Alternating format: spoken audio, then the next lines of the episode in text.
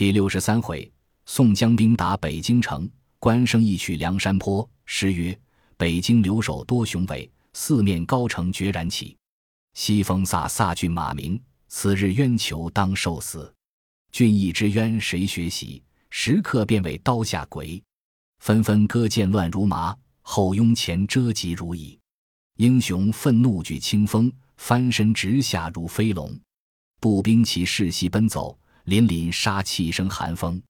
六街三十尽回首，尸横还卧如猪狗。”可怜力寡难抵挡，将身就缚如摧朽。他十分出囹圄中，胆气盈盈大如斗。话说当时石秀和卢俊义两个在城内走投没路，四下里人马何来，众做工的把挠钩搭住，套索半翻。可怜汉勇英雄，方信寡不敌众，两个当下尽被捉了，借到梁中书面前，叫押过劫法场的贼来。石秀押在厅下，睁圆怪眼。高声大骂：“你这败坏国家、害百姓的贼！我听着哥哥将令，早晚便引军来打你城子，踏为平地，把你砍作三截。先教老爷来和你们说之。”石秀在厅前千贼万贼驾骂，厅上众人都唬呆了。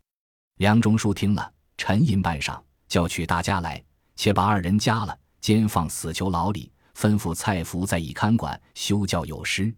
蔡福要结识梁山泊好汉，把他两个做一处牢里关着，每日好酒好肉与他两个吃，因此不曾吃苦，倒将养的好了。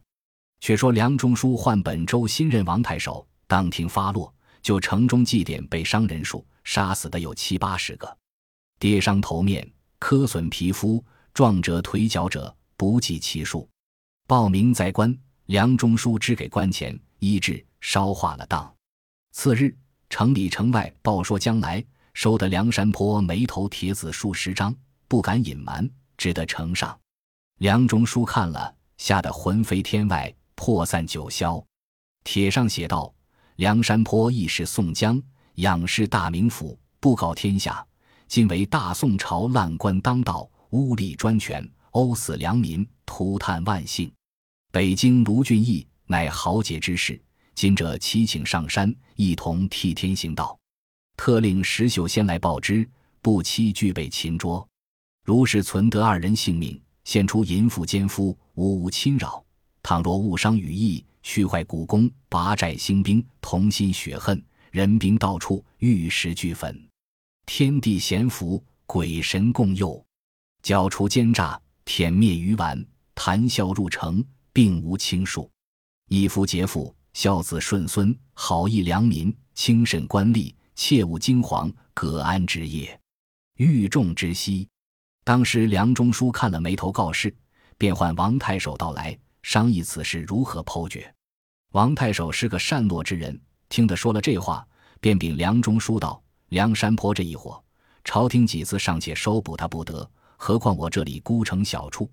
倘若这亡命之徒引兵到来。”朝廷救兵不迭，那是悔之晚矣。若论小官于义，且孤存此二人性命，一面写表申奏朝廷；二乃奉书呈上蔡太师恩相之道。三者可叫本处军马出城下寨，提备不虞。如此可保北京无事，军民不伤。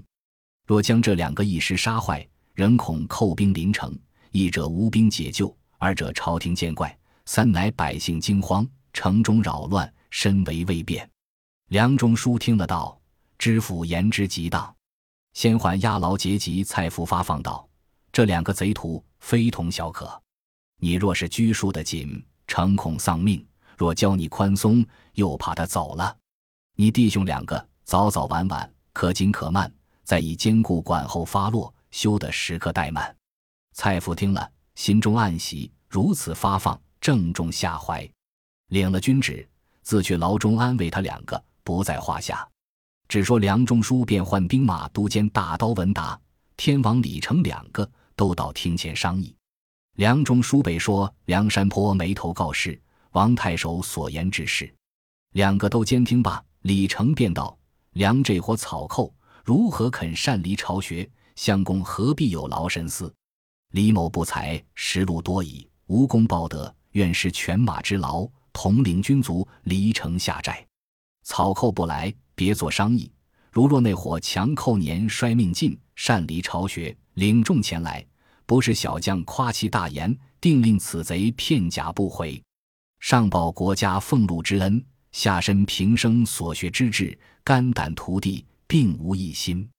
梁中书听了大喜，随即取金碗绣缎，赏劳二将。两个辞谢，别了梁中书，各回营寨安歇。次日，李成升帐。唤大小官军上帐商议，傍边走过一人，威风凛凛，相貌堂堂，姓索名超，绰号急先锋，冠是两把金战斧。李成传令道：“宋江草寇早晚临城，要来打俺北京，你可点本部军兵离城三十五里下寨。我随后却领军来。”索超得了将令，次日点起本部军兵至三十五里地名飞虎峪。靠山下了寨栅。次日，李成引领正偏将离城二十五里地名槐树坡下了寨栅，周围密布枪刀，四下深藏鹿角，三面掘下陷坑。众军摩拳擦手，诸将协力同心，只等梁山坡军马到来，便要建功。有诗为证：“金鼓喧天大寨中，人如皮，虎马如龙。一心中赤无于事。”只要当朝建大功，话分两头。原来这眉头铁子却是神行太保戴宗打听的卢员外石秀都被擒捉，因此虚写告示，向没人处撇下，及桥梁道路上贴放，只要保全卢俊义、石秀二人性命。回到梁山坡寨内，把上相事被细与众头领说之。宋江听罢大惊，就忠义堂上打鼓集众，大小头领各依次序而坐。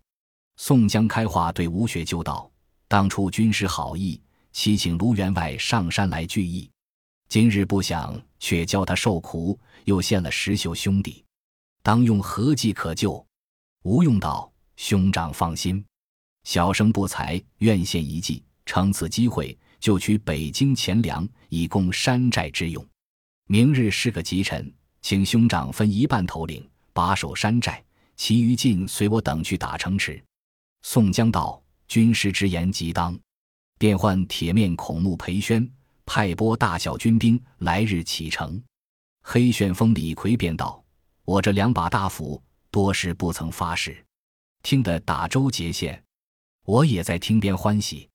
哥哥拨与我五百小喽啰，抢到北京，把梁中书砍作肉泥，拿住李固和那婆娘碎尸万段，救取卢员外、石秀二人性命，是我心愿。”宋江道：“兄弟虽然勇猛，这北京非比别处州府，且梁中书又是蔡太师女婿，更兼手下有李成、文达，都有万夫不当之勇，不可轻敌。”李逵大叫道：“哥哥这般长别人志气，灭自己威风，且看兄弟去如何？若还输了，誓不回山。”吴用道：“既然你要去，便交做先锋。”点与五百好汉相随，就冲头阵，来日下山。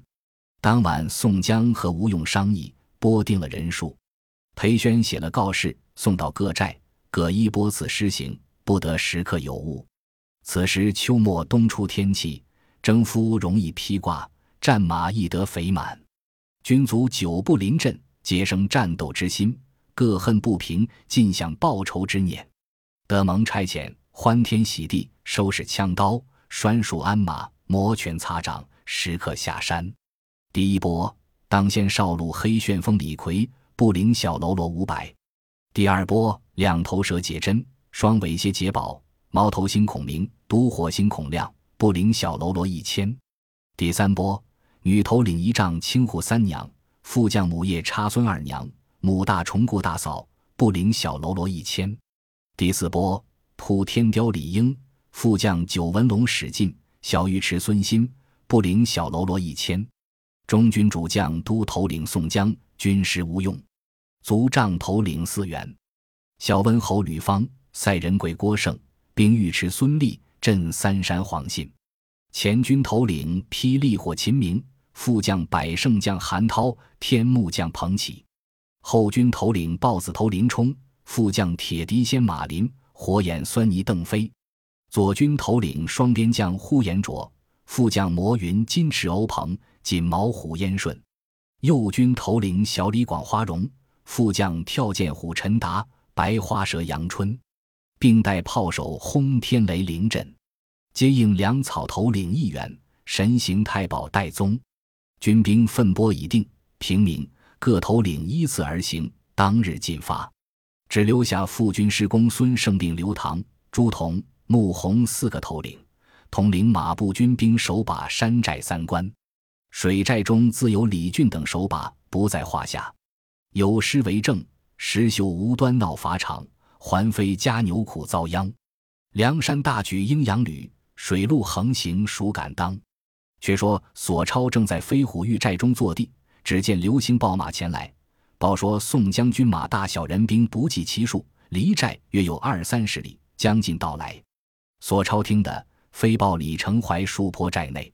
李成听了一面报马入城，一面自备了战马，直到前寨。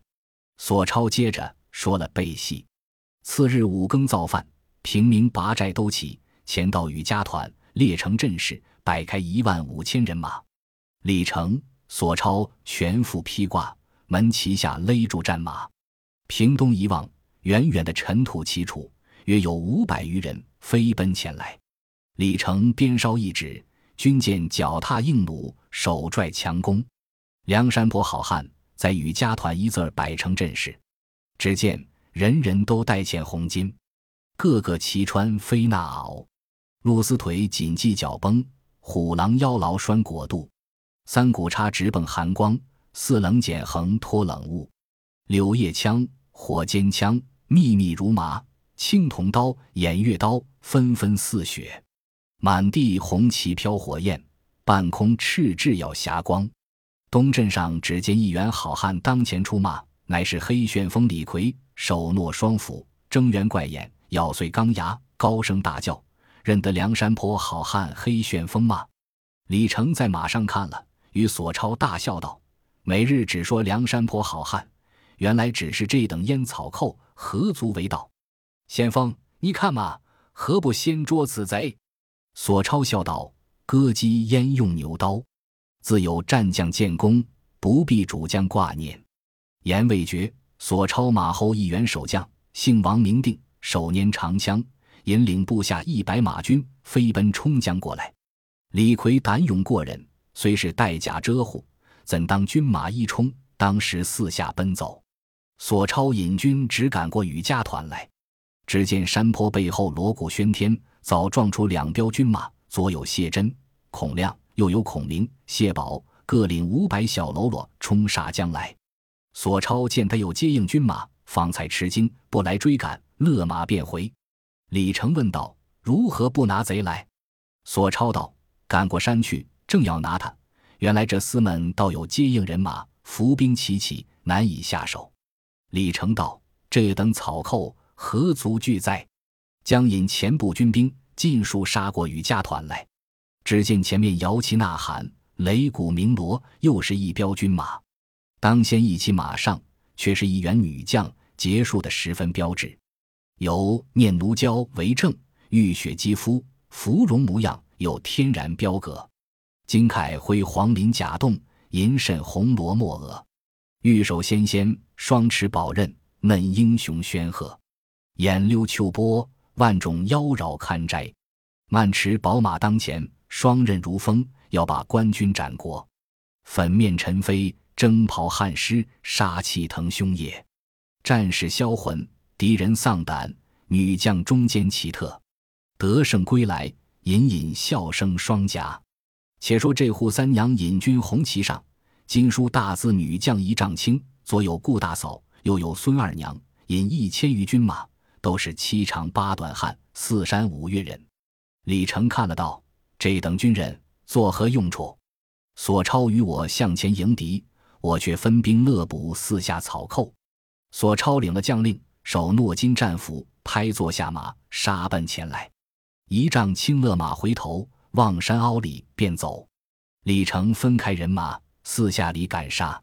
正赶之间，只听得喊声震地，雾气遮天，一彪人马飞也似追来。李成急急退兵十四五里，首尾不能管顾。急退入与家团时，左冲出谢真、孔亮，不领人马赶杀将来；又冲出孔明、谢宝，不领人马又杀到来。三员女将拨转马头，随后杀来，赶得李成军马四分五落。急待回寨，黑旋风李逵当先拦住，李成、索超冲开人马夺路而去。比及回寨，大折一阵。宋将军马也不追赶，以免收兵暂歇，扎下营寨。且说李成、索超慌忙入城报知，梁中书连夜在差文达速领本部军马前来助战。李成接着就槐树坡寨内商议退兵之策。文达笑道。借赖之急，何足挂意？文某不才，来日愿决一阵，誓不相负。当夜商议定了，传令与军士得知。四更造饭，五更披挂，平民进兵。战鼓三通，拔寨都起，前到与家团。早见宋将军马，波峰也似驾来。但见征云冉冉飞晴空，征尘漠漠迷西东。十万貔貅声震地。车厢火炮如雷轰，皮鼓咚咚撼山谷，旌旗猎猎摇天风。枪影遥空翻玉蟒，剑光耀日飞苍龙。六十鹰扬鬼神气，三军英勇修胡同。刚星煞要将凡事，天蓬丁甲离青琼。银盔金甲着冰雪，强弓劲弩真难攻。人人只欲尽忠义，秦王斩将非邀功。索超、李承熙败走，又如脱土钱家棚，败军残卒各逃命，碌碌恐惧心争冲。大刀文达不知量，狂言逞计真雕虫。四面伏兵一齐发，封兵已聚村团中，乱兵俘获竟难免，聚义堂上重相逢。当日大刀文达便叫将军马摆开，强弓硬弩射住阵脚，花枪驼骨擂。杂彩绣旗摇，宋江阵中当先捧出一员大将，红旗银字，大书“霹雳火秦明”，怎生打扮？头上朱红漆立，身穿绛色袍仙，连环铠甲兽吞肩，抹绿战靴云嵌，凤翅明盔耀日，狮满宝带腰悬，狼牙混棍手中拈，凛凛英雄罕见。秦明勒马，应声高叫。北京烂官污吏听着，多时要打你这城子，诚恐害了百姓良民。好好将卢俊义、石秀、宋江过来，淫妇奸夫一同解除，我便退兵霸占，誓不相亲。若是执迷不悟，便叫昆仑火起，玉石俱焚，只在目前。有话早说，休得讹言。话犹未了，文达大怒，便问守将：“谁与我力擒此贼？”话言未了。脑后銮铃响处，一员大将当先出马，怎生打扮？要日兜鍪黄黄，连环铁甲重重，团花点翠锦袍红，金带细成双凤，却化弓藏带内，狼牙剑插壶中，雕鞍稳定五花龙，大斧手中磨弄。这个是北京上将，姓索名超，因为此人性急，人皆呼他为急先锋。初到阵前，高声喝道：“你这厮是朝廷命官，国家有何负你？你好人不做，却去落草为贼。我今日拿住你时，碎尸万段，死有余辜。”这个秦明又是一个性急的人，听了这话，正是炉中添炭，火上浇油，拍马向前，抡动狼牙棍，直奔将来。索超纵马直挺秦明，二匹烈马相交。两班军旗并举，众军呐喊，斗到二十余合，不分胜败。宋将军中先锋队里转过韩涛，就马上拈弓搭箭，去的索超较亲，嗖的只一箭，正中索超左臂，撇了大斧，回马往本阵便走。宋江鞭梢一指，大小三军一起卷杀过来，杀得尸横遍野，流血成河，大败亏输，直追过雨家团，随即夺了槐树坡小寨。当晚，文达直奔飞虎峪祭奠军兵，三停去衣。宋江就槐树坡寨内屯扎。吴用道：“军兵败走，心中必怯，若不乘势追赶，诚恐养成勇气，急忙难得。”宋江道：“军师言之极当，随即传令，当晚就将精锐得胜军将分作四路，连夜进发，杀奔城来。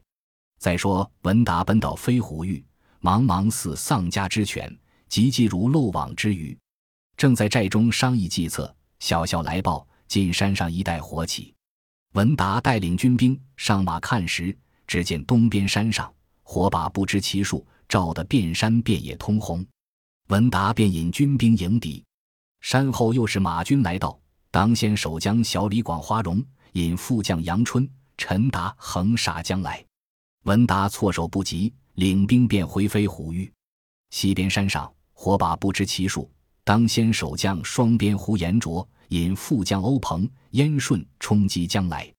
后面喊声又起，却是守将霹雳火秦明引副将韩涛、彭起并力杀来。文达军马大乱。拔寨都起，只见前面喊声又起，火光晃耀，却是轰天雷临阵。将带副手从小路直转飞虎峪那边放起炮来。文达引军夺路奔城而去。只见前面鼓声响处，早有一彪军马拦路，火光从中闪出守将豹子头林冲，引副将马林、邓飞截住归路。四下里战鼓齐鸣，烈火竞起。众军乱窜，各自逃生。文达手舞大刀，杀开条路走，正撞着李成合兵一处，且战且走。战到天明，已至城下。梁中书听得这个消息，惊得三魂荡荡，七魄悠悠，连忙点军出城接应败残人马，紧闭城门，坚守不出。次日，宋将军马追来，直抵东门下寨，准备攻城，急于烽火。有诗为证：梁山兵马势英扬，杀气应风不可当。城内军民居被困，便须写表告君王。且说梁中书在留守司聚众商议，难以解救。李成道：贼兵临城，是在告急。若是迟延，必致失陷。相公可修告急家书，差心腹之人星夜赶上京师，报与蔡太师知道，早奏朝廷调遣精兵前来救应。此事上策。第二，坐锦行文官报临近府县，亦叫早早调兵接应。第三，北京城内着养大名府启差民夫上城，同心协助守护城池，准备擂木炮石，踏弩硬弓，挥平金枝，小夜提备，如此可保无虞。梁中书道：“家书随便修下，谁人去走一遭？”当日拆下守将王定，全副披挂。又插数个马军，领了秘书，放开城门吊桥，往东京飞报声息。即官报临近府分，发兵救应。先养王太守起及民夫上城守护，不在话下。且说宋江分调众将，引军围城，东西北三面下寨，只空南门不围，每日引军攻打。李成、文达连日提兵出城交战，不能取胜。索超箭疮江西，未得全可。不说宋将军兵打城，且说守将王定机领秘书三骑马，直到东京太师府前下马。门吏转报入去，太师叫唤王定进来，直到后堂拜罢，呈上秘书。蔡太师拆开封皮看了，大惊，问其背细。王定把卢俊义的事一一说了。如今宋江领了兵围城，贼寇浩大，不可抵敌。与家团、槐树坡、飞虎峪三处厮杀，尽皆说罢。蔡京道：“鞍马劳困，你且去馆驿内安下，待我回关商议。”王定又禀道：“太师恩相，北京危如累卵，迫在旦夕。倘或失陷，河北县郡如之奈何？望太师恩相早早遣兵剿除。”蔡京道：“不必多说，你且退去。”王定去了。太师随即差当日府干，请枢密官即来商议军情重事。不一时，东厅枢密使童贯引三衙太尉都到节堂参见太师。蔡京把北京危急之事背细说了一遍。如今将身计策，用何良将，可退贼兵，以保城郭？说罢，众官互相撕去，各有惧色。只见那布司太尉背后转出一人。乃是衙门防御保义使，姓宣名赞，掌管兵马。此人生的面如锅底，鼻孔朝天，卷发赤须，彪形八尺，十口钢刀，武艺出众。先前在王府曾做骏马，人呼为丑骏马。因对连珠箭赢了番将，郡王招做女婿。谁想郡主嫌他丑陋，怀恨而亡，因此不得重用，只做的各兵马保义使。童贯是个阿谀谄佞之徒，与他不能相下，常有嫌疑之心。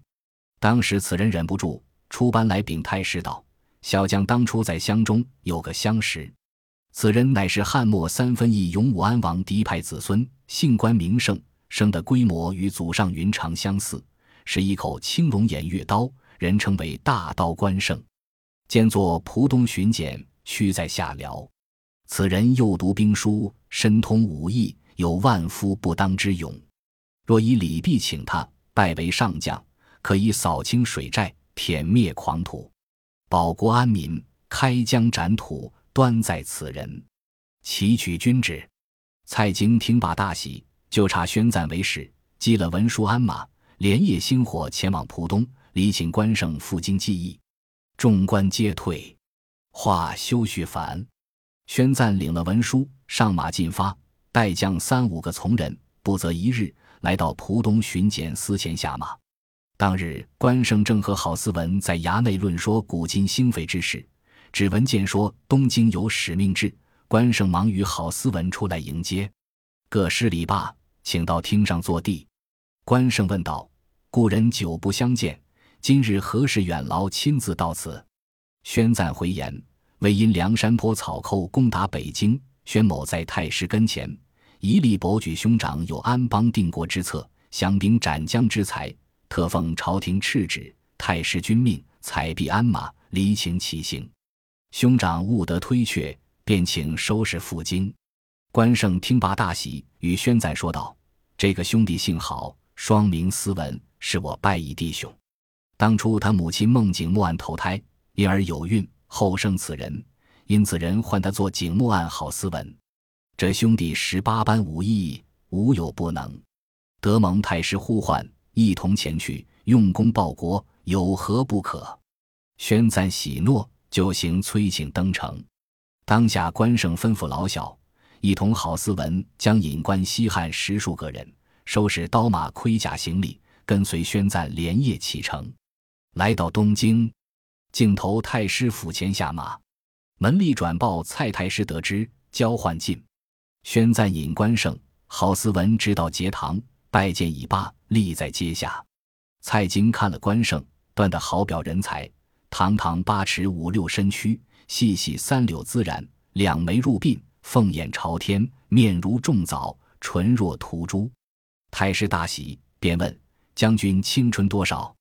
关胜答道：“小将三旬有二。”蔡太师道：“梁山坡草寇围困北京城郭，请问良将愿施妙策以解其围。”关胜禀道：“久闻草寇占住水洼，侵害黎民，劫掳城池。